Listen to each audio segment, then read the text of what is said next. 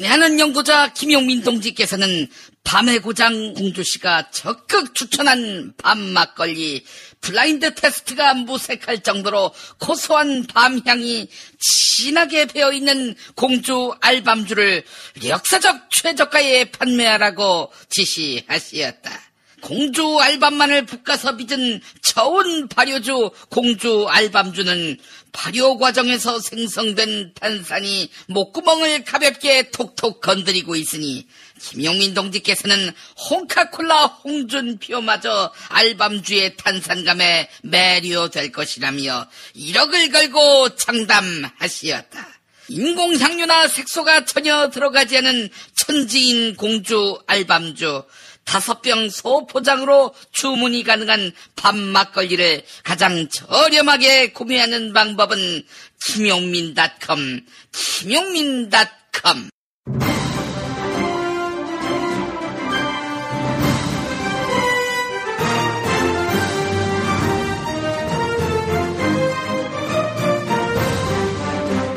김용민 브리핑.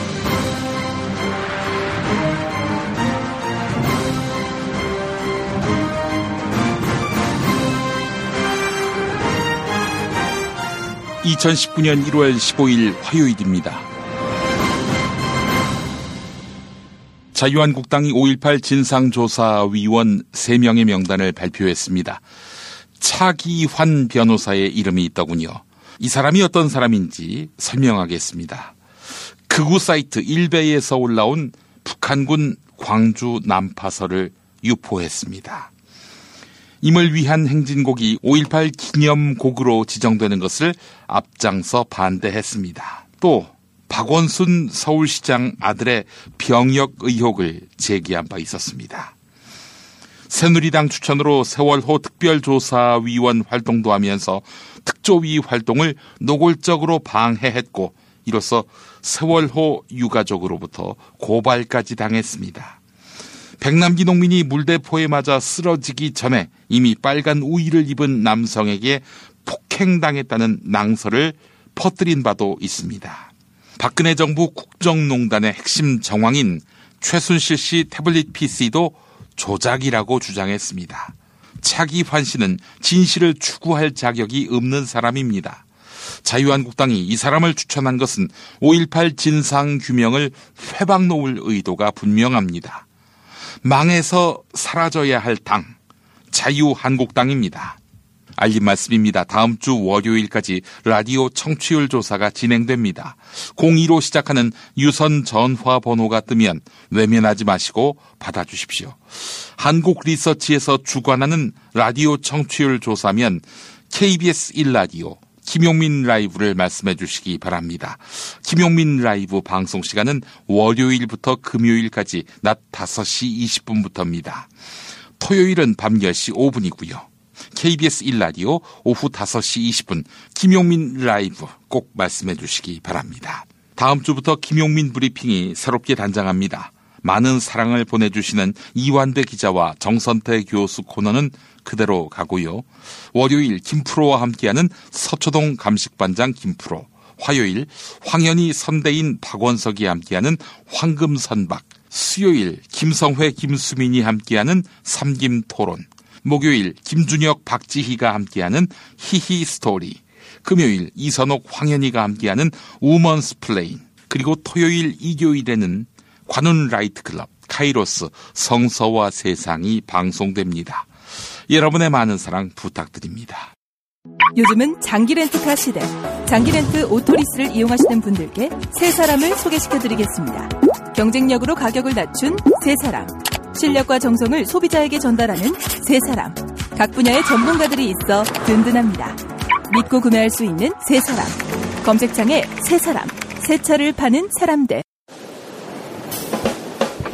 2009년 설 소중한 분들께 바보 상회 선물 세트를 추천합니다. 우직한 마음으로 짜지 않고 맛있는 바보 멸치와 좋은 건어물을 담았습니다. 따뜻하지만 부담 없는 선물부터 품격 있는 고급 선물까지 15% 할인된 가격으로 만나보세요. 바보 상회 선물 세트와 함께 기쁨은 더하고 행복은 나누는 넉넉한 설명절 보내세요. 검색창에 바보 상회 혹은 김용민닷컴에서 만나보시기 바랍니다.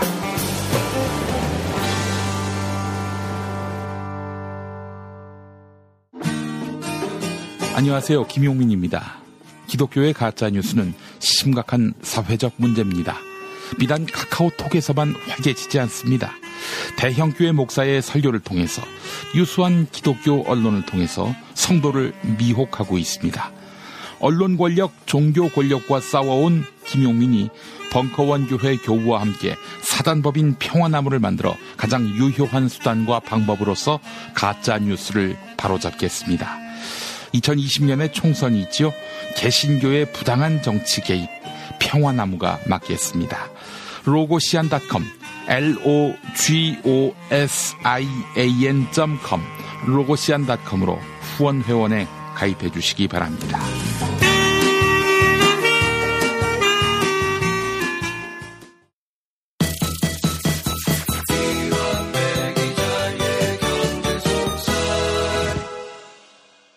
민중의 소리 이완배 기자 함께하겠습니다. 이완배 기자님.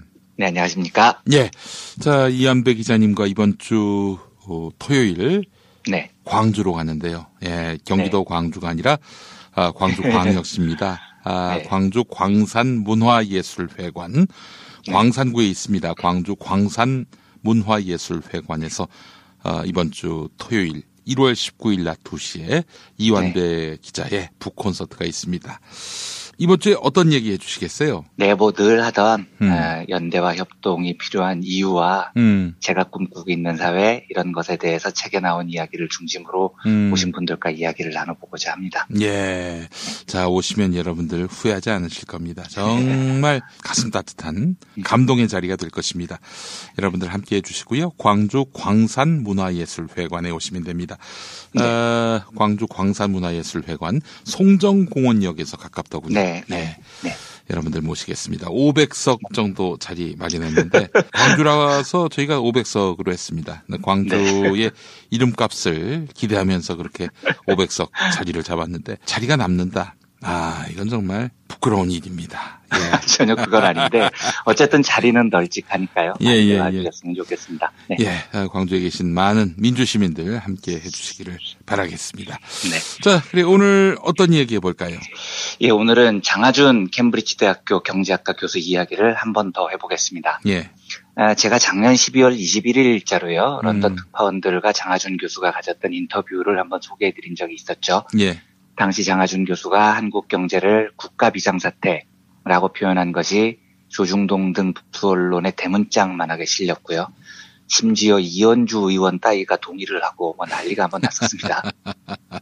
예, 아, 저는 그 제목과 기사에 전혀 동의할 수 없다는 취지로 말씀을 드렸는데 음, 어제 공교롭게도 오마이뉴스와 경향신문 두 곳에서 장하준 교수의 새로운 인터뷰를 실었습니다. 예, 예, 아, 두 인터뷰 내용이 조금 다르기도 하지만 맥락은 대동소이합니다. 그런데 음. 저한테는 오마이뉴스 인터뷰가 더 잘 전달이 돼서 요 기사를 중심으로 살펴보겠습니다. 예, 예, 우선 오마이뉴스 제목은 장하준 교수 따옴표 문재인 정부 더 좌파적으로 가야 복지 획기적으로 늘려 국민들이 느낄 수 있게 따옴표 이렇게 돼 있습니다. 어, 좋네요. 예, 그러니까 지난번 인터뷰에 비해서 훨씬 더 진보 경제학자 장하준의 면모에 맞는 제목이 나왔죠. 예, 예, 제가 그 지난번 방송에서 도저히 동의하지 못하겠다고 말씀드린 게 세 가지였습니다. 음. 첫째는 지금을 국가 비상 사태라고 규정한 것, 음, 이건 너무 자극적이었다는 겁니다. 예. 둘째는 산업 정책을 펼치는데 네다섯 개를 탁 집어서 국가가 밀어붙이자는 대목, 저는 그게 불가능하다고 보는 쪽입니다. 예, 국가는 점쟁이가 아니고 아마 장 교수께서도 그 다섯 개가 뭔지 모르실 것이다라는 말씀을 예, 드렸습니다. 예, 셋째는 조선일보에만 보도된 내용인데 이건희 회장이 돌아가시면 한국 경제가 사달이 난다. 이건 너무 비상식적인 이야기여서 음, 장 교수가 정말 이런 말씀을 하셨는지 저는 믿을 수 없다고 말씀을 드린 기억이 납니다. 예, 그런데 이 셋 중 두 개에 대해서 장 교수가 상당히 명확하게 해명을 했습니다. 음. 우선 국가 비상사태라는 표현에 대해서는 읽어보겠습니다. 예, 제가 얘기하고 싶었던 것은 잘 알다시피 지난 1997년 외환위기 이후 20년 동안 정권마다 조금씩 차이는 있지만 경제사회 정책이 신자유주의 노선에 따라 추진돼 왔다. 그렇게 20년이 지나다 보니 이제는 정말 경제 사회적으로 우리 주변 결과들이 방관할 수 없는 상황에 이르렀다는 생각이 들었고 그 이야기를 하고 싶었던 것이다. 이제 이때 기자가 이렇게 묻습니다. 보수 진영에선 현 정부의 경제 실패에 대한 장하준의 경고로 해석하고 있다. 이렇게 물으니까 장 교수는 예. 고개를 저으면서 문재인 정부가 잘못해서 이렇게 된 것이 아니다. 솔직히 말해서 지난번 연구실에서도 말했지만 지금 정부가 들어선 지 이제 1년 반 조금 넘었는데 경제를 망쳤으면 얼마나 망쳤겠는가. 음. 그렇게 경제가 하루아침에 변하는 것이 아니다. 최저임금 몇천 원 올리고 무조건 돈 덜 쓴다고 해서 경제가 무너지는 게 아니다. 음. 그는 이어 곧장 지금 문제가 뭐냐면 이라며 특유의 어법으로 말을 이어갔다. 그의 말이다. 아까 이야기한 대로 1997년 이후 20년 정도 흘렀는데 우리 경제 산업 정책이 신자유주의 정책을 따라가고 있는 거다. 음. 금융시장 개방을 비롯해 노동시장 유연화, 산업 정책의 폐기, 여기에 정부는 돈 안 쓰는 게 좋다는 식으로 자린고비로 재정을 운영하고 그나마 김대중 노무현 정권은 제3의 길을 추구했지만 이명박 박근혜 정부에서는 아예 대놓고 신자유주의 정책을 했지 않은가. 정말 이대로 계속 간다면 큰일 나겠다는 생각이 들었던 거다. 음. 기본적으로 저성전과 고령화 시대에서 이런 정책이 계속되면서 출산율은 세계 최저에다가 자살률은 세계에서 가장 높고 요즘 한국에서 유행하는 스카이캐슬이라는 드라마처럼 교육 문제도 심각하게 왜곡되고 있지 않나. 문재인 정부는 촛불혁명을 통해 태어나지 않았나. 물론 경제정책이라는 것이 단시간에 바꿔서 성과가 드러나긴 어렵다. 하지만 그동안 어떤 문제가 있었는지를 파악하고 궤도를 수정해서 제대로 된 방향을 제시해 가야 한다고 본다. 이렇게 음. 돼 있습니다. 예. 저는 충분히 해명이 됐습니다. 그러니까 국가비상 사태라는 표현은 장 교수께서 절박함을 표현하다가 나온 말이다라는 거죠. 음. 표현 자체는 조금 과하긴 한데 장 교수께서 이 정도로 해명을 하셨다면 그분의 삶과 그분의 학문적 업적을 볼 때 충분히 해명이 된 것 같습니다. 두 번째 대목 산업 정책으로 정부가 네다섯 개를 찝어서 밀자는 대목인데요. 음. 장 교수는 이렇게 이야기를 합니다. 경제학자로서 실증 연구를 바탕으로 당연히 할 이야기를 하는 것이라며 내가 말하는 산업 정책에 대해서도 오해가 있는 것 같다. 야구 해설하는 사람에게 너가 그렇게 잘 알면 직접 공을 던져봐라는 식으로 접근하는 것은 옳지 않다라고 이야기를 했습니다. 근데 이 대목은 여전히 조금 동의가 안 됩니다. 예. 왜냐하면 비유가 잘못됐습니다. 우리는 지금 야구 해설하는 사람에게 공을 직접 던져보라고 말하는 게 아닙니다. 장 교수께서 해설을 하시면서 지금 저 투수는 팔 각도가 잘못됐어요. 그걸 고쳐야 돼요. 라고 지적을 한 겁니다. 그러면 우리는 네가 던져봐 라고 요구하는 게 아니고 팔 각도를 그러면 올려야 될까요? 내려야 될까요? 올리면 어느 정도 올려야 될까요?를 해설자에게 묻는 겁니다. 음. 그리고 해설자는 직접 공을 던질 필요는 없지만 적어도 팔 각도를 어떻게 바꿔야 한다는 이야기는 해야 됩니다. 그래야 제대로 된 해설이죠. 그런데 여전히 장 교수께서는 이 대목에 대해서는 이야기를 생략합니다. 요 부분은 그래서 조금 동의가 안 됩니다. 여전히요. 음. 대신 다섯 개 산업을 콕 집는 것 외에 다른 방법으로 문제 해법을 제시한 대목이 있습니다. 이것도 읽어보겠습니다. 예. 기자가 먼저 예전에도 복지는 투자라고 말했는데 라고 물으니까 경제가 고도화되면서 노동자들의 재교육이 중요하게 됐다. 그러기 위해선 생활이 안정돼야 한다. 노동자들이 재교육을 통해 다시 일할 수 있다면 개인과 나라 입장에서도 좋은 일이다. 문재인 정부가 진보 정권이라면 재정을 적극적으로 활용해야 한다. OECD 선진국 중에 한국이 사실상 복지 국가로는 꼴찌 수준이다. 기자가 다시 묻습니다. 2019년 정부 예산안을 두고도 자유한국당 등에선 슈퍼 재정이라며 반대가 심했다. 라고 물으니까요. 훨씬 더 예산을 써야 한다. 정부가 음. 재정을 엉뚱한 데 쓰는 것이 아니라 국민에게 투자하는 것이다. 좀 전에 이야기했지만 노동자 재교육뿐 아니라 의료, 타가, 육아시설 등에 투자해서 획기적으로 바꿔놓으면 어떨까? 한국 여성들은 세계에서도 가장 우수하다고 하는데 경력 단절 등을 줄이면서 여성들이 더 잘할 수 있고 노동자들도 더 진취적으로 일할 수 있는 구조를 만들자는 것이다. 우리나라는 여전히 재정 건정성에서 OECD 국가 중 상위권에 속해 있는데 GDP 대비 복지 지출이 10% 수준이다. 유럽 국가들은 25에서 30% 수준인데 현 정부가 복지 지출을 획기적으로 늘릴 필요가 있다. 오죽했으면 음. 보수적인 OECD가 우리나라 재정 건전성을 보더니 돈을 더 쓰라고 이야기를 하겠는가. 국내에선 정부의 지출에 대해서 무조건 나쁘다는 생각을 갖고 자린고비처럼 재정을 운영하고 있는데 무조건 돈을 안 쓰고 갖고 있는 것이 능사는 아니다. 생산적인 곳에 정부가 더 적극적으로 투자하고 국민들이 피부에 느낄 정도로 복대를 확대해야지. 음. 그것이 문재인 정부의 철학과도 맞다. 그렇지 않으면 추운 겨울에 광장에 나온 국민들 입장에서도 실망하지 않겠나. 요 이야기는 예. 정부가 더 적극적으로 돈을 쓰라는 거죠. 적극적 재정 정책. 예. 그렇습니다. 장 교수께서는 우리 정부의 재정 건전성이 좋다는 점을 지적했는데 음. 이건 우리 정부가 빚을 더 낼 여력이 있다는 이야기입니다. 음. 그만큼 재정 건전성 면에서는 우리나라는 뛰어나요. 그런데 얼마 전에 신재민 전 사무관 논란도 있었지만 자유당 쪽이나 보수는 국민들이 정부가 빚을 내거나 재정 지출을 더 늘리는 일을 본능적으로 씹어대고 있습니다. 음. 자유당은 정부가 쓸데없이 돈을 더 쓴다고 공격을 하고요. 신재민 씨는 정부가 빚을 더 내서 이자로 낭비를 한다 이렇게 공격을 하죠. 음.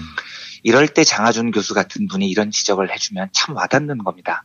우리나라 재정 아직 매우 건전합니다. 오죽하면 OECD에서는 한국 정부 보고 돈을 더 쓰라고 하겠습니까? 그리고 지금 복지 많이 부족합니다. 정부는 복지에 돈을 더 써야 됩니다. 음. 라는 장하준 교수의 조언은 정말로 매우 공감이 많이 가는 대목입니다. 마지막으로 제가 많이 의아해했던 이건희 회장이 돌아가시면 사달이 난다는 대목은 이번 두 곳 인터뷰에서도 다루지 않더라고요. 그러니까 여전히 요 대목은 조선일보만의 기록으로 남아 있습니다. 음. 그래서 저는 이 이야기를 장하준 교수께서 하지 않았다고 믿겠습니다. 아무리 생각을 해봐도 그 말은 장하준 교수 입에서 나왔을 것 같지가 않습니다. 예. 그래서 저는 그냥 그렇게 믿기로 했습니다. 종합하자면 많은 오해들이 풀렸습니다. 충분히 해명도 됐습니다. 뭐 여전히 생각이 다른 면이 없지는 않지만 예. 그건 사실 오래전부터 조금씩 달랐던 겁니다. 그리고 다른 건 다른 거지 틀린 것이 아닌 거죠. 여전히 장하준 교수는 한국이 낳은 위대한 경제학자고 한국 사회 진보를 위해서 늘 따뜻한 고언을 멈추지 않았던 존경할 만한 학자라고 저는 굳게 믿습니다. 예. 다만 한 가지만 더 추가하고 싶은 대목이 있습니다. 장하준 교수가 이번 논란에 대해서 일부 매체에서 자극적으로 다른 측면이 있지만 그동안 해왔던 이야기에서 크게 벗어나지 않았는데 음. 이야기의 맥락을 보지 않고 오해하신 분들이 계신 것 같다 고 안타까워했다 라고 적혀 있습니다. 근데 저는 이게 더 안타깝습니다. 예. 당시 런던 특파원들하고 인터뷰를 했다는 건데요. 음. 런던에 특파원을 둔 언론사는 주로 돈이 많은 보수 언론들입니다. 그렇습니다. 두중동이 중심입니다. 예. 그러면 언론이 자극적으로 다뤘다 고 말하기보다 애초부터 이런 언론하고는 인터뷰를 안 하는 게 더 좋았을 것 같다는 생각이 드는 겁니다. 왜냐하면 우리나라 보수 언론은 이런 프레임을 만드는데 도사들이거든요. 음. 근데 잘못 얽히면 사람 정말 이상하게 만들어. 바보로 만들죠. 예. 네, 그렇죠. 그러니까 저는 이번에 오마이뉴스 인터뷰를 보면서 오해가 많이 풀렸습니다만 음. 이 인터뷰를 못 보신 분들은 아직도 장하준 교수의 진심을 모를 겁니다. 음. 그리고 장하준 교수가 되게 변했다고 생각을 하고 있을 거라고요. 네, 그러면 애초에 그 인터뷰를 안 하셨던 게 낫지 않았을까요? 음. 왜 제가 이 이야기를 더 꺼내냐면 이 장하준 교수님 이야기는 절대 아닌데요. 진보적인 원로 지식인 분들 중에 이상하게 말년에 조중동하고 인터뷰를 하면서 평생의 업적을 한순간에 날려버리는 경우가 꽤 많습니다. 아마 음. 좀 생소한 이름이실 텐데 윤소영 교수라는 분이 있습니다. 네. 한신대 국제경제학과 교수신데요. 작년에 은퇴를 하셨죠. 예. 근데 지금은 사람들이 이분을 잘 모르시지만 이분은 1980년대 후반, 1990년대 초반까지 좌파 진영에서 정말로 한 획을 그은 경제학자입니다. 음. 네, 가장 진보적인 마르크스주의자 중 한 명이었고 신식국독자라는 한국 사회의 분석 틀을 제시한 그러니까 당대 진짜 넘버 원, 투를 다투던 진보 학자였습니다. 예. 그런데 이분이 작년 5월에 은퇴를 앞두고 중앙일보하고 인터뷰를 합니다. 아, 그때 무슨 얘기를 한 겁니까?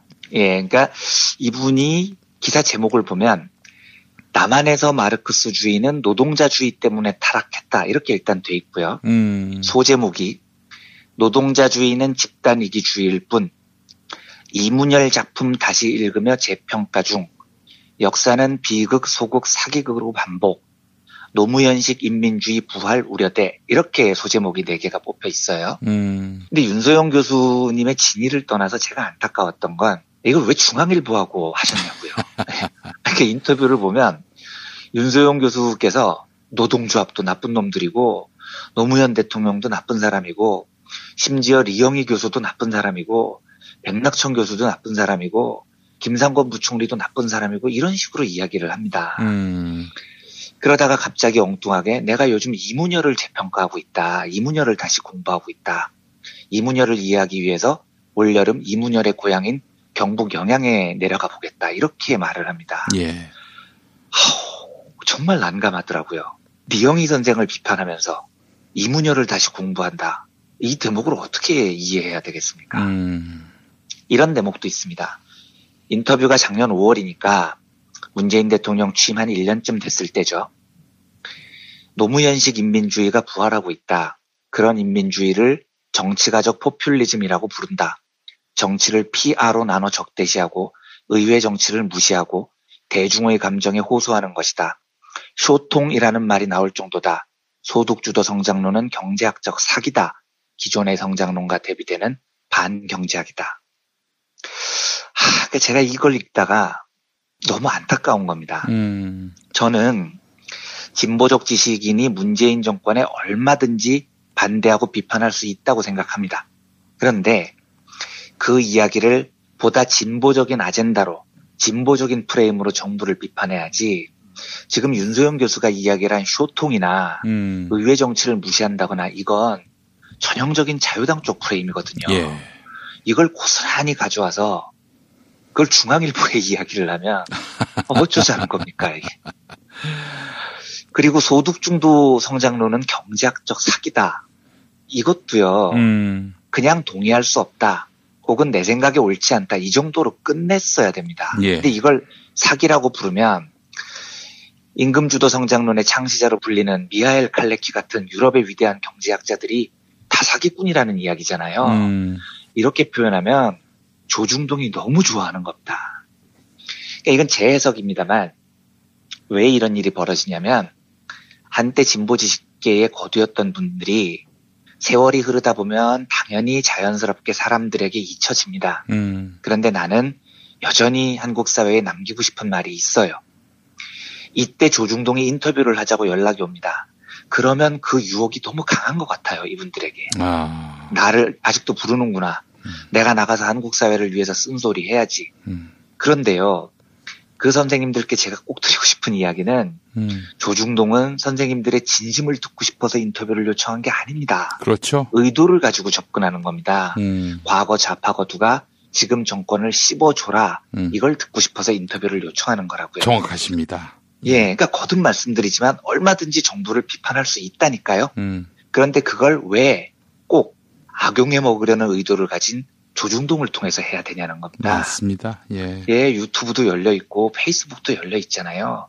온전한 자기 언어로 이야기를 할 공간이 얼마든지 있는 겁니다. 음.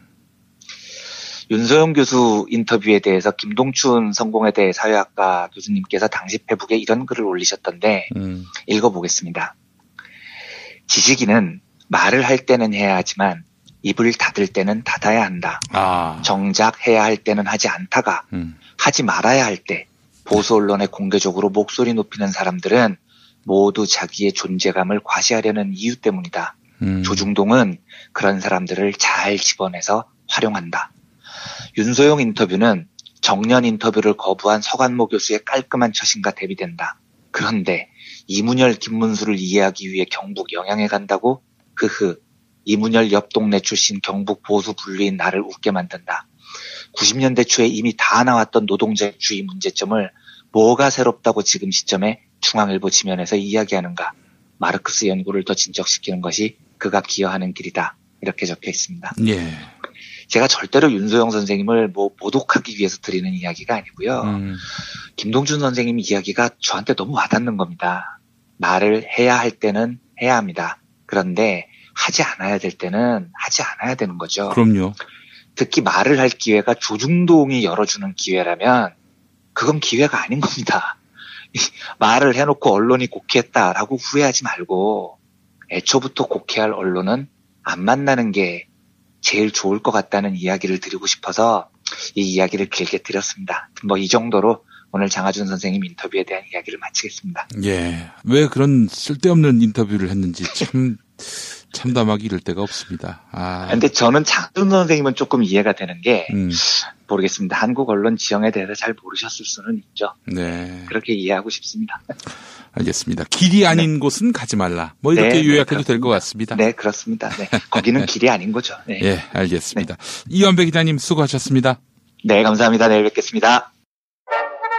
탈모는 맞고 빠진 머리 나게 하는 3개월분 18,000원짜리 뿌리 깊은 샴푸 두피 영양제. 돈 많이 들고 효과 없다 포기하신 분들.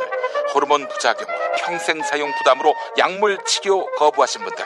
반짝이는 두피가 아니라면 100% 효과를 보장합니다. 또 하나 정수리 냄새, 비듬, 가려움, 손상된 모발에는 천연 여성 샴푸가 15,000원. 뿌리 깊은 샴푸의 모든 제품은 아기와 임산부까지 안전합니다. 1566-7871, 1566-7871. 다이어트 해요 비타샵 효과 좋은 다이어트 비타샵입니다. 지금 비타샵에서는 리뉴얼된 그린 스무디 다이어트를 한 끼 단돈 2,600원에 만날 수 있는 행사를 하고 있습니다. 식비도 적게 들고 다이어트도 할 수 있다고 많이 칭찬받고 있습니다. 지금 비타샵을 검색해 주세요. 다이어트 해요 비타샵 오늘을 읽는 책 문학평론가인 국민대학교 국문학과 정선태 교수와 함께합니다. 국민대학교 한국어문학부 국어국문 전공 정선태 교수님과 함께하겠습니다. 교수님, 네, 안녕하세요. 네 오늘도 오키나와에서 교수님과 뵙습니다. 네, 오늘 뉴스 잠깐 보니까 서울은 미세먼지 때문에 네, 답답하다고 하는데 그렇습니다. 네, 여기는 하늘이 끝없이 높고요. 음. 정말 환합니다. 아 좋으시겠습니다, 교수님. 저만 이렇게 좋은 데와 있어서 미안합니다. 아, 아닙니다, 교수님. 자, 교수님, 이, 이 한겨울에 이 남국의 기운을 담아서 오늘 소개해 주실 책이 어떤 책입니까? 저 이번 여행을 오면서 10권쯤 책을 챙겨가지고 왔는데요. 네. 여행 갈 때 책을 이렇게 많이 챙기느냐고 지청구를 하는 사람들이 많아요. 10권의 책 가운데 네. 음, 요즘 말로 뭐 뼈를 때리는 책, 뼈를 때리는 책. 정말 아, 네, 저의 뒤통수를 한 방 세게 후려치는 음. 책 하나를 읽었습니다. 고정관념을 깨는 책? 그렇다고 할 수도 있겠고요. 네. 이 제가 살지 못하는 삶을 살아가는 에, 사람의 이야기를 들으면서 음, 이런저런 생각을 했습니다. 예. 아, 정말 감동적인 책입니다. 이런 책이 이연배 기자 책만큼 많이 팔렸으면 참 좋겠습니다. 예, 예. 어떤 책인지 너무나 네. 궁금해집니다. 네, 궁금하죠? 예. 오늘은 고병권의 에세이집 아, 묵묵 여러분께 소개해드리겠습니다. 고병권 선생, 니체 전문가. 네, 예. 네, 아, 잘 아시는군요. 예. 고병권 선생은 우리들은 이 walking 니체라고 부르곤 했었습니다. 음, 거- 걸어다니는 니체. 예, 예. 니체에 관해서는 툭 치면 어디서든지 튀어나오는 음. 정말 명민한 사람이었죠. 그 니체의 작품들은 단번에 이해되기가 어려운데 이 고병권 선생이 해제한 것을 읽으면 어 금방 어, 아주 재미있게 제 것이 됩니다. 네, 맞습니다. 니체에 관한 책들을 여러 권 썼죠. 예. 예를 들면 니체 천 개의 눈, 천 개의 길, 그리고 니체의 위험한 책 자라투스트라, 예. 언더그라운드 니체, 음. 다이너마이트 니체 등등이 있습니다. 뭐 니체를 좋아하시는 분들이 많으실 텐데 이 고병권 선생의 책들을 어, 길라잡이 삼아서 니체로 떠나는 여행을 시작하면은 음. 정말 듬직할 것이라고 생각합니다. 예. 어, 니체뿐만 아니고 마르크스와 스피노자에 대해서도 대단한 통찰력을 보여주는 철학자입니다. 예. 그런데 이 철학자가 장애인들과 함께 공부하는 그 노들야학에서 철학 선생으로 현재 종로구 동숭동에 있는 노들야학에서 80여 명의 장애인 학생들과 함께 음. 철학을 공부하고 있다고 합니다. 예. 그 과정에서 스스로 깨달은 것들, 음. 그리고 익힌 것들, 그리고 또 투쟁하는 과정에서 만난 사람들 얘기들을 쭉 펼쳐 보여주고 있습니다. 예. 이런 책들 읽으면은 제 자신이 한없이 부끄러워집니다. 음. 아, 제목이 묵묵이라고 했죠. 예, 예. 우리가 묵묵히 길을 간다 할 때 묵묵이기도 하고요. 아, 부제가 침묵과 빈자리에서 만난 배움의 기록인데 이 자신의 새로운 삶을 통해서 알을 더욱 깊게 하고 또 자신의 알을 통해서 삶을 새롭게 비춰보는 그런 의미로 보시면 될 것 같습니다. 이 목소리를 내지 못한 사람들의 목소리를 자신의 언어로 들려주기도 하고요. 예. 또말 못하는 사람으로 유폐당했던 사람들의 이야기를 끊임없이 들어주면서 음. 이 세상을 살아가는 여러 가지 방법들을 들려주는 정말 귀한 책입니다. 예. 글도 참 잘 쓰고요. 우리가 미처 보지 못했던 이 세계를 새롭게 보여주기도 합니다. 몇 편의 글 중에서 저를 사로잡은 부분들 여러분께 소개해 드릴까 합니다. 제목이 감히 해외 여행을 떠난 기초생활수급권자를 위하여라는 글입니다. 어. 2014년 보건복지부 통계를 기초로 해서 글을 쓰고 있는데 예. 기초생활수급권자라는 사람들 있잖아요. 예. 이런 사람들이 해외 여행을 떠난다는 것을 음. 어, 언론에서 좀 비판적으로 언급했던 것 같습니다. 예. 그런 사례도 종종 보죠. 예. 기초생활수급권자이면서 감히 해외여행식이나 해? 하면서 이 비난 어린 시선을 음. 던지는 경우가 종종 있습니다. 교수님 혹시 이런 경우는 아닐까요? 기초생활수급권자로서 어 국가로부터 받아낼 건 받아내면서 실상은 형편이 나쁘지 않아요. 이렇게 부정수급하는 사람들을 지칭해서 이 사회가 비판하는 것은 아니었을까요? 그런데 뭐 몇몇 그런 그 부정적인 방법으로 지급하는 사람도 없진 않겠죠. 예. 그런데 이 부분은 가난한 사람들 음. 또는 이 세상에서 기댈 곳이 없는 사람들을 국가가 함께 해야 된다. 우리 시민들이 함께 살아가야 한다는 것 그 자체를 부정하는 시선이 훨씬 강한 것 같습니다. 예. 그러니까 가난한 자들은 죄인이라는 인식 음. 그리고 인간 축에 못 낀다는 인식이 예, 은연중에 자리 잡고 아. 있는 것이라고 볼 수 있겠죠. 예, 예. 어, 이 차별의 시선이죠. 음. 어, 이, 이와 관련해서 고병권 선생은 이렇게 씁니다. 기초생활수급권이란 말 그대로 권리다. 음. 우리 사회 구성원이라면 최소한의 생활은 보장돼야 한다는 공감대에서 만든 사회적 권리다. 그가 그 최소한의 생활을 위해 준 돈을 밥 먹는 데만 쓰든 책을 사보든 여행을 하든 자기의 인간다운 삶을 어떻게 규정할지는 그 권리자가 정할 문제라는 말이다. 밥 먹지 않는 곳에 쓰면 어 먹고 살만한가 보지 라고 보는 것이야말로 먹는 동물로서만 인간의 삶을 이해하는 태도일 것이다. 음. 이렇게 말하면서 뒤에 결론 삼아 이렇게 적습니다. 네. 나는 기초생활수급권자인 주제에 감히 해외여행을 한 해에 두 번씩이나 다녀온 사람들을 존경한다. 음. 한편으로 그 억척스러운 생활력을 존경하고 음. 다른 한편으로는 사회적 권리를 사회적 채무로 바꾸려는 권력자들의 음흉한 음모에 굴하지 않는 그 음. 정신을 존경한다. 예.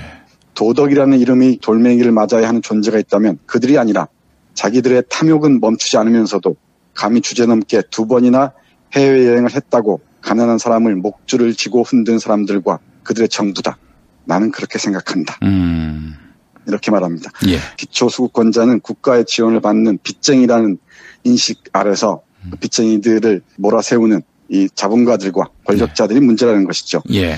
이 자본가들의 말로 다 빚쟁이들 아닙니까? 그들은 몇백 퍼센트의 채무를 지고도 기업을 굴리는 것이 아무런 문제가 없다고 생각하죠. 예. 그런 사람들이 가난한 사람들에게 지급되는 얼마 안 되는 기초 생활비들을 두고 이렇게 위세를 부는 것이야말로 허세라는 것이죠. 허세이자 가난한 사람들 차별하는 오만한 행태라는 것입니다. 예. 이 비판이 대단히 날카롭고 매섭습니다. 예. 이 글에 이어서 자선가의 무례라는 글이 이어지는데요. 예. 우리가 자선가 하면은 긍정적으로 보기가 쉽지 않습니까? 그렇죠. 그런데 자선가들의 태도는 대단히 무례하고 불순한 경우가 많다는 것입니다. 음. 자신이 자선을 베풀었는데 왜 고마워할 줄 모르냐는 그 인식이 깃들어 있다는 것이죠. 예. 그리고 그런 고마워할 줄 모르는 사람들에 대해서 자선가들은 아주 가차없는 응징을 가한다는 것입니다. 음. 이와 관련해서 이 니체를 인용하면서 쓴 한 구절 보겠습니다. 예. 철학자 니체는 선행을 통해 상대방을 소유하려는 자들의 책략에 대해 말한 적이 있다. 스스로는 의식하지 못하지만 선행을 베풀고 헌신하는 사람들 중에는 그런 선행과 헌신으로 상대방에 대한 소유권을 얻었다고 생각하는 사람들이 있다. 아, 소유권. 네, 아주 정확한 지적입니다. 예. 몇몇 사례들을 얘기합니다. 자신이 이몇푼 기부를 하는 곳이 있는데 그 어려운 아이들이겠죠. 이 기부를 하는데 그 아이들이 자신도 좋은 운동화 신고 싶다고 하니까 이런 싸가지 없는 놈이 어디 감히 좋은 운동화를 신고 싶어 해 하면서 기부를 끊었다는 사례를 예를 들어서 보여줍니다. 이런 그 자선가, 박애주의자 또는 헌신하는 자, 다 뭐 그런 것은 아니겠지만 상당 부분들이 자신들이 보호하는 사람들, 자신들이 기부하는 사람들을 소유하고 있다는 인식 또는 오류에 사로잡혀 있다는 것이죠. 예. 그리고 그런 그 자신감에는 무례함이 깃들어 있다는 비판입니다. 예. 이두 편만 봐도 고병건 선생의 태도가 어떠한지는 조금은 알 수 있을 것 같습니다만은 예. 이뿐만이 아닙니다. 반려동물을 함부로 버리는 자들에 대한 그 신랄한 어, 질타가 아주 그 매섭게 이어집니다. 예. 혹시 우리 김 PD 아십니까? 그 강아지가 죽으면은 종량제 쓰레기 봉투에 넣어 버려도 된다는 그 사실 예, 잘 뭐 모르시죠? 얼마 전에 좀 알았습니다. 예. 아 그랬군요. 예. 뭐 어떤 사람들은 반려동물들을 아주 곱게 키우기도 하지만 음. 많은 사람들이 이 반려동물들을 함부로 대하는 경우가 많다는 것입니다. 음. 이런 반려동물을 대하는 태도가 인간을 대하는 태도로 이어질 수밖에 없다는 거죠. 그렇습니다. 예. 네. 이 글에 실린 생명 쓰레기라는 글에서 한 부분 보겠습니다. 생명 쓰레기. 예. 현행 법령에 따르면 동물 사체는 일반 쓰레기라고 한다. 그러니 종량제 봉투에 넣어버리는 것이 법적으로도 맞고 많이들 그렇게들 한다고 한다. 종량제 봉투에 넣으면 안 되는 경우도 있기는 하다. 동물 병원에서 죽은 경우인데 음. 감염의 위험 때문이다. 죽은 동물에 대한 배려가 아니라 인간 건강에 대한 배려인 것이다.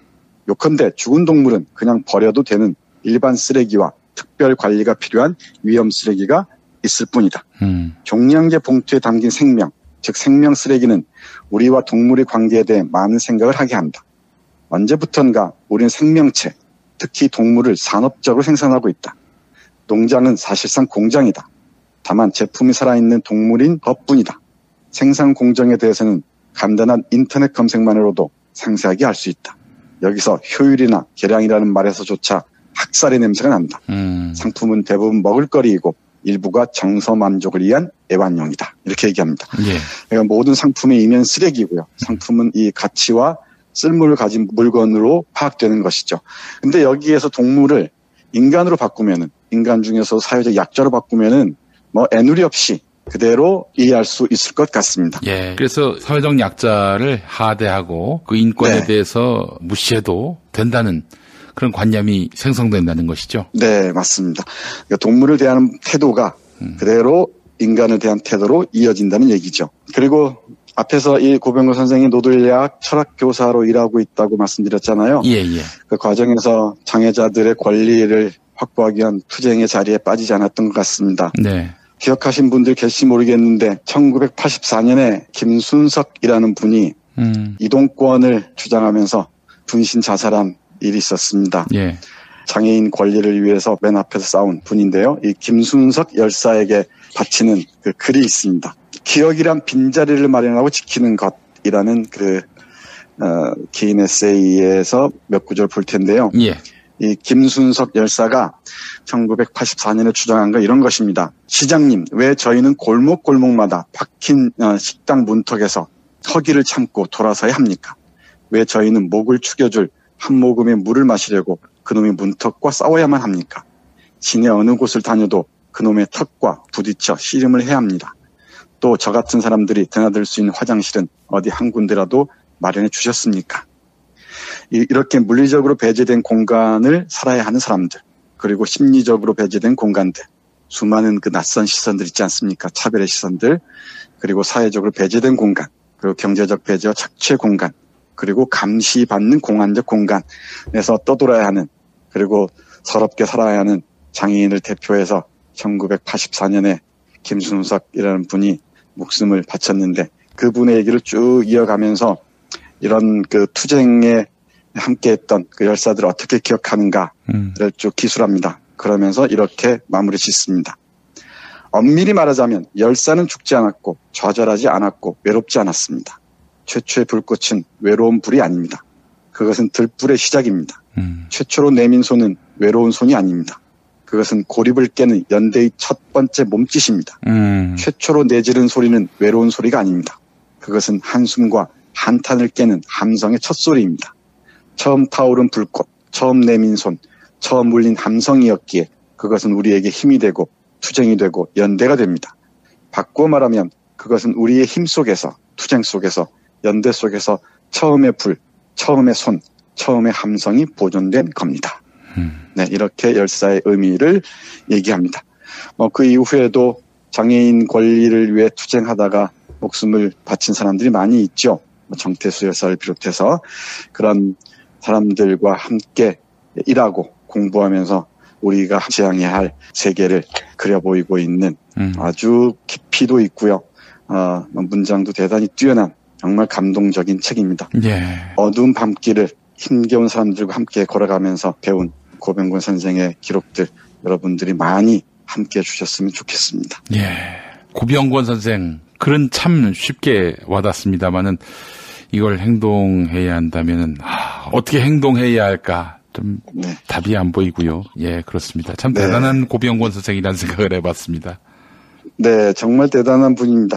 책 맨 앞에 보면은 어, 옳은 말을 하는 사람은 참 많죠. 음, 근데 그 옳은 말을 실천으로 옮긴다는 건 대단히 어려운 일입니다.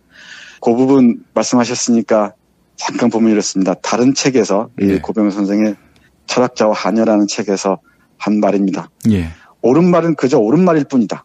음. 그것이 내 것이 되려면 내 안에서 다시 체험되어야 한다. 내가 내 식으로 체험하지 않는 말이란 한낱 떠다니는 정보에 불과하다. 음, 세상에는 여전히 옳은 말들을 찾아 나서는 사람들이 많지만 나는 세상에 옳은 말들은 부족하다고 생각하지 않는다. 다만 그것들이 정처 없이 여기저기 흘러다니고 있을 뿐이다. 음, 그 옳은 말을 삶으로 실천하는 것 정말 어려운 일입니다.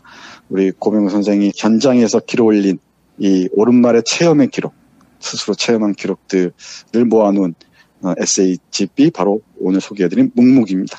예, 아울러서 너무 아, 쉬워서 음. 마지막에 예, 예, 이 노들야학에서 함께 공부하는 분들과 이런저런 얘기를 많이 나눴겠죠. 예, 예, 어, 우리가 그냥 쉽게 생각하기 쉽지만은 지적 장애를 겪고 있는 수많은 사람들, 그러니까 언어로 소통하기가 쉽지가 않죠. 그걸 애써 들으려고 하고 그 사람들의 발화되지 않은 언어들을 기록하려고 하고 그, 그 사람들이 억압받은 게 무엇인지, 그 억울함이 무엇인지를 어떻게든 표현하려고 하는 그 태도가 정말 존경스럽습니다. 예. 그 사람들과 배우면서 어떻게 자신이 성숙해 가는지 그리고 어떤 삶을 살아야 할 것인지 적어 놓은 짤막한 문장 함께 하면서 마무리하겠습니다. 예, 우리도 모두 알고 있다. 우리 인생의 끝은 무덤이라는 것을. 그러나 그것이 뭐 어떻단 말인가.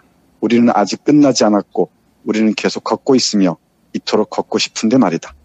생이 무엇인지에 대해 말하는 철학자들은 생에 대한 진실이 아니라 생을 대하는 그들을 자신의 태도를 보여줄 뿐이다. 생이 무엇이라고 거만하게 마- 말하는 철학자들 역시 죽지 않았을 때는 죽지 않았을 때 그 말을 했다. 그들은 니체의 말처럼 모두 생의 가운데 있었던 것이다. 우리 모두가 그렇다. 우리는 모두 생의 가운데 있을 뿐이다. 생이란 평가하는 것이 아니고 살아내는 것이다. 다만 우리는 실험하고 시도할 뿐이다. 우리는 끝을 관통하는 방식으로만 끝에 이를 것이다. 삶이 뭐예요? 라고 물었던 상현 씨에게 본인은 어떻게 생각하느냐고 물었다. 내가 지금 살아가고 있잖아요. 이렇게 만들어가는 것. 그것이 바로 삶이죠. 그가 웃으며 대답했다. 그렇다. 우리는 걷고 있다. 음, 네. 포털 사이트를 검색해 보면은 노들 야학에 대한 소식을 들을 수가 있습니다. 노들 야학이라는 그 팸플릿 형식의 잡지가 나오는 것 같은데 거기에 고병호 선생의 글을 볼 수도 있습니다. 그리고 여러 가지 장애인들이 어떤 활동을 하는지 음, 그들의 요구가 무엇인지 그 투쟁 방향이 무엇인지도 함께 읽을 수 있을 것 같습니다. 그리고 또 우리가 노들 야학에 참여하는 다양한 방식도 있을 음. 것 같습니다. 예, 예, 오늘 오키나와에서 고병호 선생을 통해서 또 제가 어떤 위치에 있는지 새삼 발견하면서 부끄러워졌습니다. 예. 워낙 감동적인 책이어서 제가 제대로 소개를 못했어요 오늘. 음, 어, 이 방송 들으신 청취자 여러분들께서 직접 읽어보시고 네. 어, 판단하셨으면 좋겠습니다. 예, 알겠습니다. 자, 정서태 교수님 오늘 말씀 잘 들었습니다. 네, 고맙습니다. 충남 금산의 넓은 인삼밭. 정성농장을 일군 농부 아버지 이정열 씨. 자연은 노력한 만큼 내어준다. 그 자연의 마음을 알기에 정성농장을 더불어 일구는 아들 이성규 씨도 아버지에게 배운 것처럼 정직하고 또 성실하게 정성농장 홍삼은 인삼 재배부터 가공 판매까지 모두 책임지고 있습니다. 그래서 대한민국 1등 품질을 자부합니다. 검색창에 정성농장 홍삼을 검색해 주세요. 정성농장 홍삼. 전화 문의는 010-9754-6972. 소중한 사람들과 마음을 나눌 때 딱 좋은 술이 있습니다. 청정 제주의 화산암과 비바람을 극복한 오가피 뿌리에서 원액을 추출했습니다. 그리고 60일 동안 발효하고 1년간 저온 숙성해 녹고의 눈물을 완성했습니다. 좋은 술은 1% 인간의 노력과 99% 자연의 선물로 만들어집니다. 몸에 좋고 맛도 더욱 좋은 녹고의 눈물을 김용민닷컴이 가장 저렴한 가격에 판매합니다. 영절 선물로도 좋습니다. 녹고의 눈물.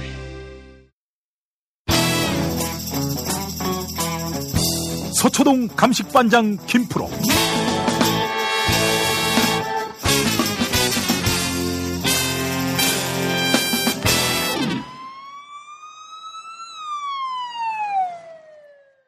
김프로와 함께하겠습니다. 김프로 나와 계시죠? 네, 안녕하세요. 김프로입니다. 예, 양승태 전 대법원장이 지난 금요일에 대법원 앞에서 성명을 발표하고 1차 조사를 마쳤고 토요일에 한 번 또 나오고 월요일에도 출두한 것으로 이렇게 보도가 되고 있어요. 월요일은 비공개 소환이 된 건데 아, 그 골목 성명은 전두환이 한 것이고 대법원 앞에서의 성명 발표 어떻게 보셨어요? 수가 뻔히 보이지 않습니까? 뭐 여러 매체들이나 뭐 이렇게 분석을 했지만 음, 뭔가 사법부의 수장으로서 지금 사태가 벌어진 거에 대해서 정말 책임을 통감한다거나 뭐 이런 것보다는 일단 검찰 포토라인 앞에 서는 그림을 어떻게든 피해보겠다.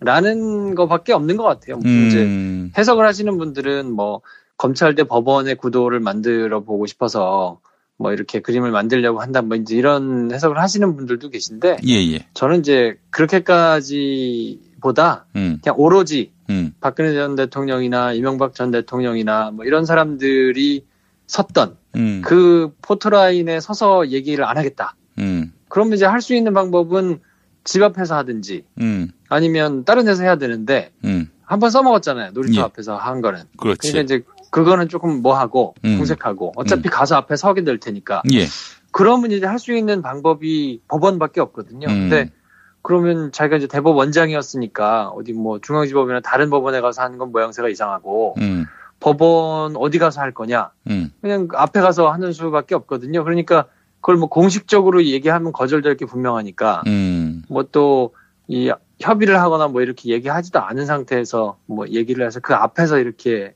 하- 뭐 이렇게 발표를 했는데 음, 아마 뒤에 시민단체들이 와가지고 그렇게 소리를 지르면서 막 프랭카드를 들고 할 거는 제가 보기에는 생각을 못하지 않았을까. 음, 왜냐면 그게 결과적으로는 본인이 나와서 뭐 이렇게 기자들 앞에서 얘기를 하는데 음, 뒤에 소음이 엄청났거든요. 그렇죠. 계속 소리를 지르고 또 큰 화면으로 잡혔을 때는 막 뒤에 이렇게 프랭카드를 써온 사람들이 막 있었기 때문에 음, 그게 대법원 앞에서 뭔가 짠 하는 그림을 어, 자기들은 그냥 그 정도 생각하고 나왔을 텐데 적잖게 아마 당황했을 겁니다. 그림 자체는 차라리 검찰청사 앞에 와서 음, 어, 도의적으로 내가 매우 죄송하다. 음. 그리고 어쨌든 어찌됐든 간에 이런 상황에 온 거에 대해서 제가 어, 다 모든 것을 안고 가- 가겠다.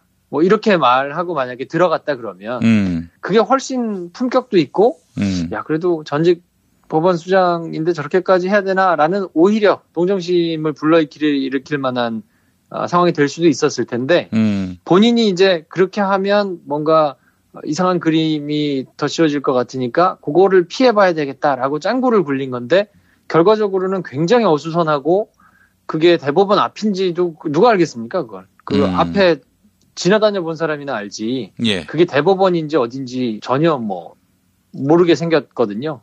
결과적으로는 굉장히 모양도 빠지고 또 검찰청사 앞에 와가지고는 그냥 쓱쓱 질문에 답도 안 하고 그냥 지나가고 막 이런 모습을 보였으니까 예, 그게 훨씬 모양도 빠지고 어, 본인이 생각했던 거는 전혀 달성하지 못했다. 뭐 음. 그렇게 저는 봅니다. 그 저는 그거 보면서 말이죠. 양승태가 의외로 순발력이 있는 것은 아니다라는 걸 느꼈어요. 사실은. 뭐 기본적으로 법원에서 이제 근무를 하시는 법관 분들이 음. 뭔가 이렇게 물론 그 안에도 이제 재기 발랄하거나 뭔가 재치가 있거나 이게 순발력이 있는 분들도 계시지만 대부분은 어 수동적으로 일을 하시는 이제 업무 특성 때문에 음. 검찰이 다 조사를 해가지고 오면 그거를 놓고 이제 다각도로 뭐 이렇게 판단을 하는 거잖아요. 예, 예. 그러다 보니까 민첩하게 뭔가를 앞서서 생각하고 뭐 정무적으로 판단을 좀 빨리 하거나 이런 거는 사실은 못한다고 봐야 되거든요. 근데 오로지 어, 사법부의 영역은 지금까지 건드릴 수가 없는 영역이었기 때문에 그걸 이제 물증이 없는 한 지금이야 뭐 여러 가지 물증과 진술들이 막 쏟아져 나왔으니까 이렇게까지 조사를 받으면서 우리가 막 뭐라고 할 수 있는 거지만 사실 그게 전혀 드러나지 않은 상태에서는 의혹을 제기하면 오히려 그걸 가지고 처벌을 받을 수 있는 상황이 만들어지니까 음. 자기들이 굉장히 어 그냥 자신만만하게 막 했거든요. 그리고 설마 이런 일이 있을까 싶은 일들을 막 내부적으로 지시하고 뭐 하고 하면서 굉장히 둔감해진 거라 음. 지금 국민들이 이 사건에 대해서 어떻게 생각하는지 얼마나 사법부의 신뢰가 땅바닥에 떨어져 있는지에 대해서 어, 양승태 전 대법원장은 물론이고 어, 고위법관 분들조차도 어, 일반적인 국민들이 느끼고 있는 이 감정과는 굉장히 괴리된 생각들을 좀 하고 계신 것 같아요. 음. 일단 검찰은 영장을 치겠죠? 지금 나오는 거를 보면 음. 전부 다 지금 부인을 하고 있거든요. 예, 예. 그리고 기억이 잘 나지 않는다. 실무자들이 했던 거라서 뭐 잘 나는 잘 모른다라고 이제 전면 부인을 하고 있는 상태이기 때문에 음. 어 이런 반응이 이제 계속된다 그러면 검찰 입장에서는 수동영장을 안 칠래 안 칠 수가 없죠. 왜냐하면 음. 주요 혐의에 대해서 어, 단순히 의견으로만 대립이 되는 게 아니고 음. 뭐 상당 부분 물증을 확보했단 말이에요. 뭐 김현장이라든지 외교부라든지 뭐 이런 곳에서 또 뭐 이규진 부장판사의 뭐 수첩이라든지 뭐 이런 예. 이제 구체적인 물증과 그거에 부합하는 진술들이 이렇게 있고 그것 음. 때문에 임종원 전 차장 같은 경우에는 이제 구속도 된 상황인데 이 상황에서 전부 다 부인을 전면 부인을 하고 있다고 하면 어 그냥 구도상으로는 구속영장을 청구 안 할 수 있는 방법이 사실은 없죠 음. 검찰이. 예, 예. 자, 그렇다면은 영장을 청구할 텐데 주진우 기자가 KBS 1라디오 김용민 라이브에 나와서 양승태가 구속될 확률은 5%에 불과하다. 이렇게 말을 했어요. 어떻게 보세요? 어 5%는 너무 박하게 준 것 같고요. 그러니까 나도 그렇게 생각을 하는데 그래서 네. 주진우 기자가 이 말을 한 것은 양승태를 꼭 구속시켜야 한다. 이런 차원에서 어떤 밑자락 깔기가 아니겠는가. 국민들도 어, 하여금 오- 막 어, 경각심을 갖게 만든다든지. 예. 뭐 그분이 그렇게 하시는 거는 뭐 어쩔 수 없죠. 근데 분명한 거는 쉽지는 않을 거예요.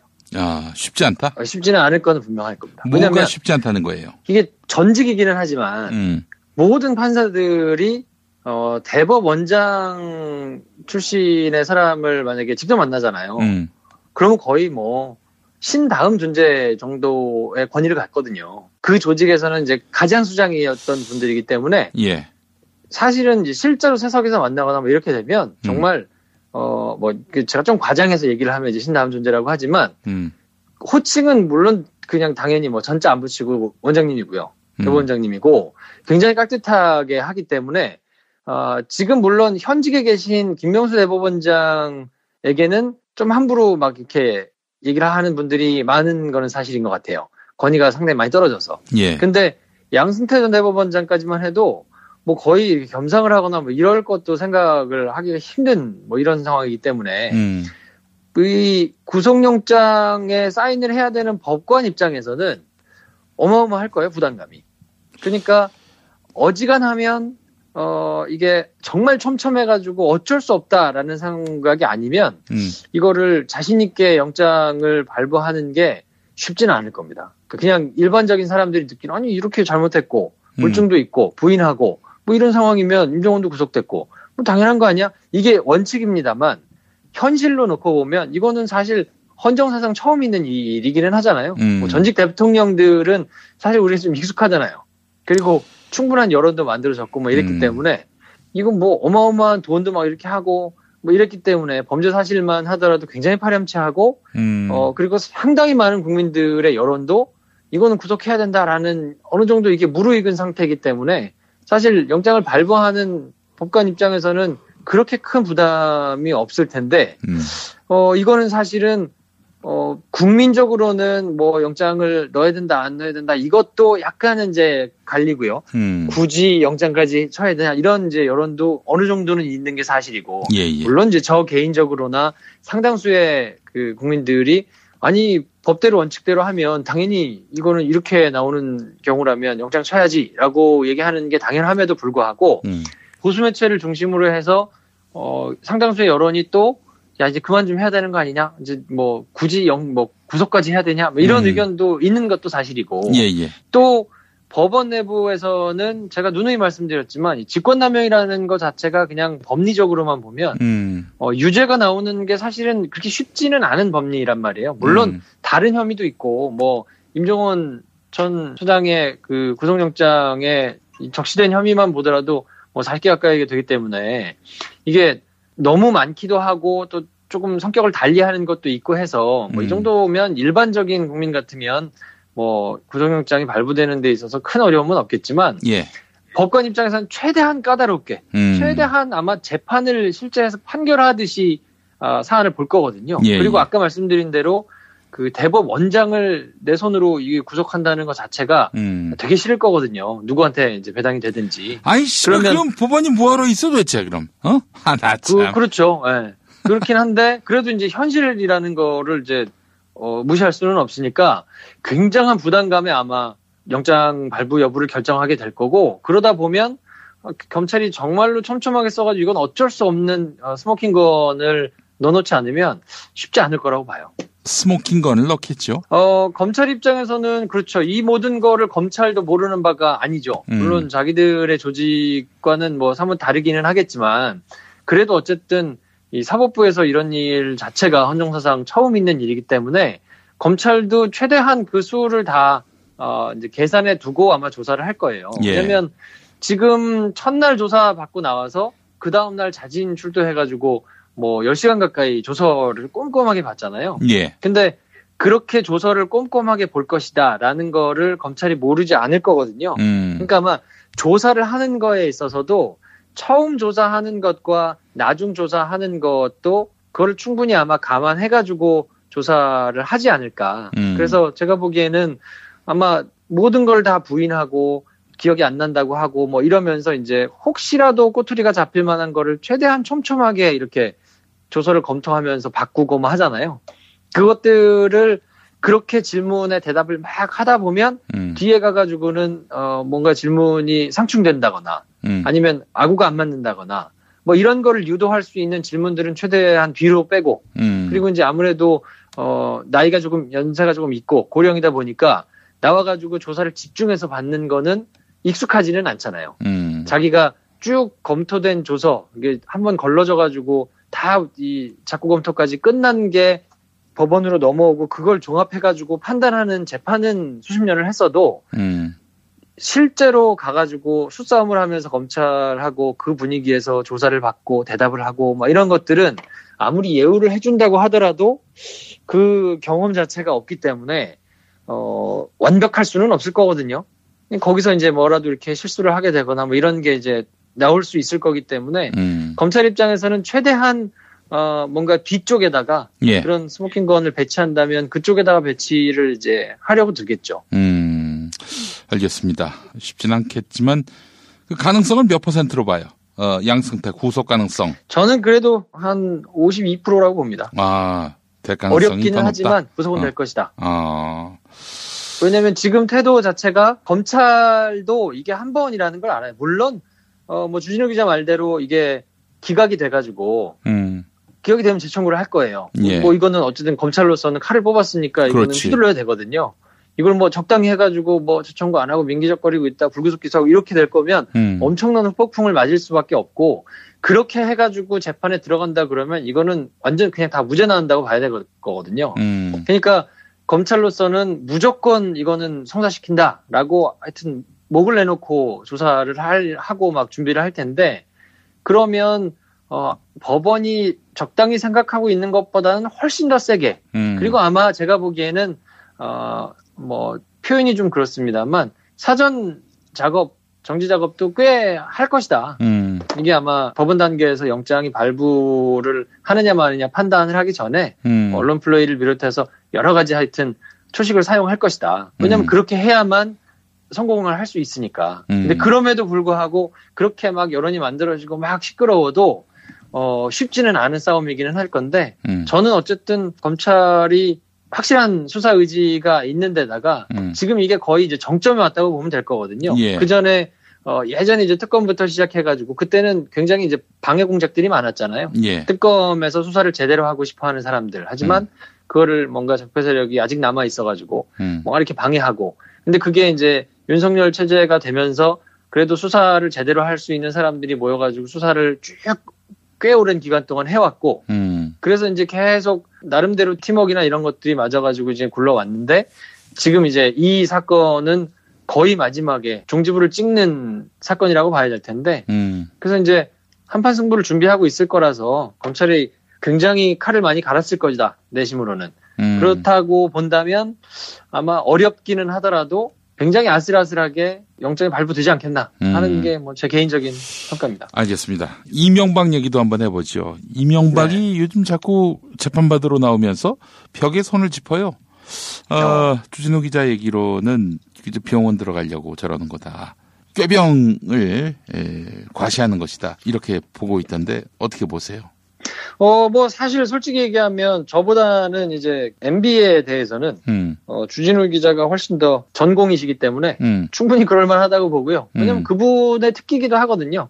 음. 뭔가 이렇게 어, 예전에도 기억하시는지 모르겠는데 음. 그 대통령 선거 경선 이런 거 할 때 군 음, 복무 얘기만 나오면 그렇게 기침을 하셨거든요. 그렇지. 이제 예, 예, 그것 때문에 기관지가 안 좋아서 이제 군 이제 면제를 받은 전력이 있는데 음, 평소에는 멀쩡히 잘 다니시고 뭐 국밥도 잘 드시고 뭐 그러다가 음, 꼭 그 얘기만 나오면 그렇게 이제 기침을 막 이제 하시면서 막 그랬던 이제 게 있는데 예, 어 그분 특징이에요. 그래서 아마 지금은 보면 1심에서 그냥 거의 one-side로 뭐 정리가 됐잖아요. 예, 근데 2심에서는 전략을 좀 바꿔서 이제 증인들 다 불러가지고 왜냐면 이제 2심까지가 사실심이고 3심으로 가면 대법원으로 가면 그때부터는 뭐 사실관계나 뭐 증인이나 이런 거 가지고 판단하지 않거든요. 예. 그때부터는 이제 법률이 잘 적용됐는가를 음. 따져보는 이제 법률심이기 때문에 지금 이제 기회가 마지막 한 번 남은 건데 1심에서는 이제 정치적으로 뭔가 아, 내가 보복을 당하고 있다라는 프레임을 막 하면서 재판 거부도 하고 뭐 아프다고도 해보고 여러 가지를 해봤는데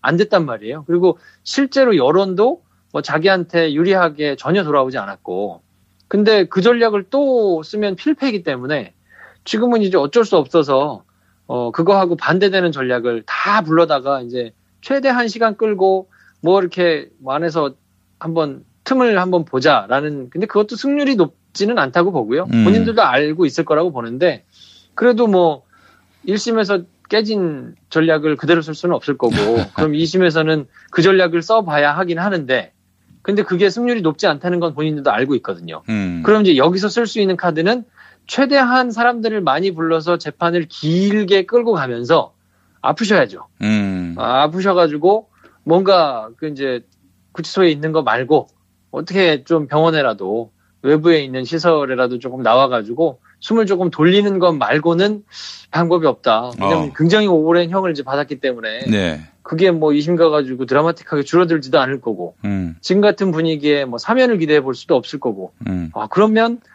지금 내가 이 구치소 안에 있는 거 말고 할 수 있는 게 뭐 있지? 그러면 이제 밖에 있는 병원 가는 거 말고는 없거든요. 그럼 이제 시- 재판 시간을 최대한 길게 늘리면서 이제 조금씩 아프셔야 되거든요. 음. 그러니까 아마 그 정치 작업으로 본인이 뭔가 이렇게 조금 액션을 하시는 게 아닐까 하는 생각을 해봅니다. 물론 뭐 그 안에서 이제 뭐 고령이기도 하고 뭐 이래가지고 실제로 아프기도 할 수 있겠지만 어 그래도 전직 대통령이고 법원에 이렇게 출두하고 뭔가 카메라가 찍히는 존이 거기뿐이거든요. 음, 이게 나와가지고 걸어다니고 뭐 이러는데 만약에 계속 손을 짚어주고 계속 아팠다 그러면 음, 소문이 났을 거예요. 음, 그 이미 출입 기자들한테도 뭐 이렇게 법원 경비들이나 이런 사람들 통해 가지고 방어원들이나 이런 사람들 통해서 음, 이미 소문이 났을 텐데 예, 그런 소문은 없거든요. 그런데 딱 그 포토존이에요. 거기가 예, 이제 예. 차에서 나와가지고 음, 이렇게 기자들이 사진을 찍을 멀리서 망원으로 당겨가지고 사진을 찍을 수 있는 그 구간, 음. 그 구간에서 이렇게 딱 벽을 짚으신다는 거는 충분히 이제 계획하셔가지고 음. 뭔가 이렇게 한다 하고 보는 게 더 상식적이라고 봐야죠. 아유, 좀 쪽팔리지 않나요? 전직 대통령인데. 응? 어, 근데 그런 걸 쪽팔린 걸 아실 분이면 그런 일을 안 하셨겠죠, 애초에. 너무 많은 걸 기대하시면 안 될 것 같습니다. 예, 알겠습니다만은, 아, 참 한심하고, 아이고, 참 그렇습니다. 예. 그러니까 저는, 어, 최근에 이렇게 쭉 재판을 받으시는, 음, 어, 우리나라 3부 요인들 아닙니까? 한 분은 행정부의 수반이었고, 한 분은 사법부의 수장이셨는데, 음, 이분들이 이렇게 최소한의 뭔가, 어, 뭐라 그러죠? 그, 어른으로서의 면모, 음, 뭐 이런 거를 좀 보여야 되는 거 아닌가. 음, 그렇잖아요. 이제 거의 뭐 할 수 있는 한 최고직에 올라가신 분들이잖아요. 음. 그리고 모두가 존경을 해야 되는 연세 어른들이시고 음, 그러면 본인이 어쨌든 간에 이렇게까지 됐으면 자기가 딱 책임지고 나와서 정말 책임 있는 모습을 보이고 국민들 앞에 사과도 진정성 있게 좀 하고 음, 어, 그 뒤에 가서 뭐 법적으로 법리적으로 뭐 안에서 치열하게 다투더라도 음, 밖에서만이라도 내가 어쨌든 전직 대법원장이기는 했어도 예, 지금은 일개 국민으로서 법 앞에서 모든 사람이 평등하다라는 거를 보이려면 음, 포트라인 누가 만들었냐 포트라인이 법적으로 무슨 이게 있느냐 없느냐 가지고 막 이 월급을 하실 게 아니라 음, 지금 그게 문제입니까? 지금 선호와 경- 경중을 따져야지 그렇죠. 포토라인이 법적으로 효과가 있냐 없냐 이걸 지금 따지고 있을까? 그러면 그 전에 그 수많은 사람들이 포토라인에서 쓸 때는 왜 아무 말씀 안 하시다가 그렇지. 지금 와가지고 포토라인이 법적으로 뭐 하느니 무슨 인권을 침해하느니 그렇게 인권을 걱정하시는 분들이 그 분들 다 돌아가실 때까지 이렇게 재판 붙잡고 있고 이게 말이 됩니까? 그거에 대해서는 아무 말씀도 안 하시면서 예, 와가지고 포토라인에서 뭐 그냥 지나갔다고 비판이 이르니까 그걸 가지고 막 말씀하시는 것 자체가 음, 전 너무 창피하지 않나. 음, 그리고 최소한의 품이라도 품격이라도 음. 와서 국민들 앞에 정말 떳떳하게 멋있게 음, 사과하고 고개 숙이고 그리고 당당하게 들어가서 또 조사받고 나와서는 물어보면 그 몇 마디나 됩니까? 물어보면 후배 법관들한테 하실 말씀 없습니까? 그러면 정말 나 같은 이런 상황이 다시는 없었으면 좋겠습니다. 정말 내가 후배 법관들한테 미안합니다. 근데 내가 하여튼 최대한 책임지겠습니다. 이렇게 하고 가는 모습이라도 좀 보여야 음, 아니 그리고 법정에 가서는 한 사람의 그 피고인으로서 누려야 할 뭐 법적인 그런 권리나 권한이나 이런 거를 최대한 다투면 되잖아요. 예, 법정에서는. 음, 하지만 법정 바깥에서는 자신이 그 많이 누렸던 뭐 그 수많은 사람들 데리고 다니면서 의전 받고 뭐 이렇게 했던 우리나라의 지도자로서 많은 돈과 인력을 들여가지고 예우해줬던 게 있지 않습니까? 음, 그거를 6년 넘게 수십 년간 누리셨었잖아요. 음, 그러면 지금 재판을 받으러 나오는 자리에서만이라도 국민들 앞에 정말로 사과하고 도의적으로는 내가 책임을 하여튼 다 지겠다라는 네. 책임 있는 모습을 좀 보여야 되는 거 아닌가 싶은데 예, 정말 창피하잖아요. 벽 짚고 뭐 나와가지고 뭐 꼼수 부려가지고 뭐 대법원 앞에서 하다가 뭐 그냥 들어가고 뭐 모르차고 아 이게 뭡니까? 예, 그들의 민낯입니다. 알겠습니다. 김프로 오늘 말씀 잘 들었고요. 하여간 양승태의 무난한 구속을 바라면서 MB의 이번 꼼수 무력화되기를 바라는 마음 또 가져봅니다. 오늘 말씀 잘 들었습니다. 네 다음 주에 뵙겠습니다. 운전자를 위한 꿀팁 7,000원 운전자 보험 카페.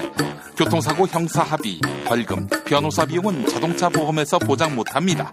운전자 상해까지 보장하는 7,000원 운전자 보험 카페. 버스, 택시, 트럭 등 영업용 운전자를 위한 13,500원 운전자 보험 카페도 있습니다. 집 두 채 월 만원 화재보험과 식당, 상가, 공장 화재보험도 상담합니다. 실손 암보험 역시 7,000원 운전자 보험 카페. 검색창에 7,000원 운전자 보험 카페. 전화번호 02849-9730. 탄핵 때문에 뭐 이야기를 전달을 하려고 해도 길을 막고 듣질 않아요. 패족 수준으로 쪼그라든 한국 보수. 회생의 길은 과연 있을까? 변화된 정치 환경. 갈 길 잃은 보수에게 새로운 희망을 제시한다. 애국 보수의 화려한 부활과 집권을 위한 본격 가이드. 김용민의 신간. 보수를 지켜라. 진중권도 투표하는 보수 정당. 광주에서도 일당이 될 수 있는 보수 정당. 젊은이들의 입당이 줄을 잇는 보수 정당. 언제까지 민주당 정의당을 부러워만 할 것인가? 부러우면 진다니까? 자유한국당 당원 김용민이 쓴 보수를 지켜라.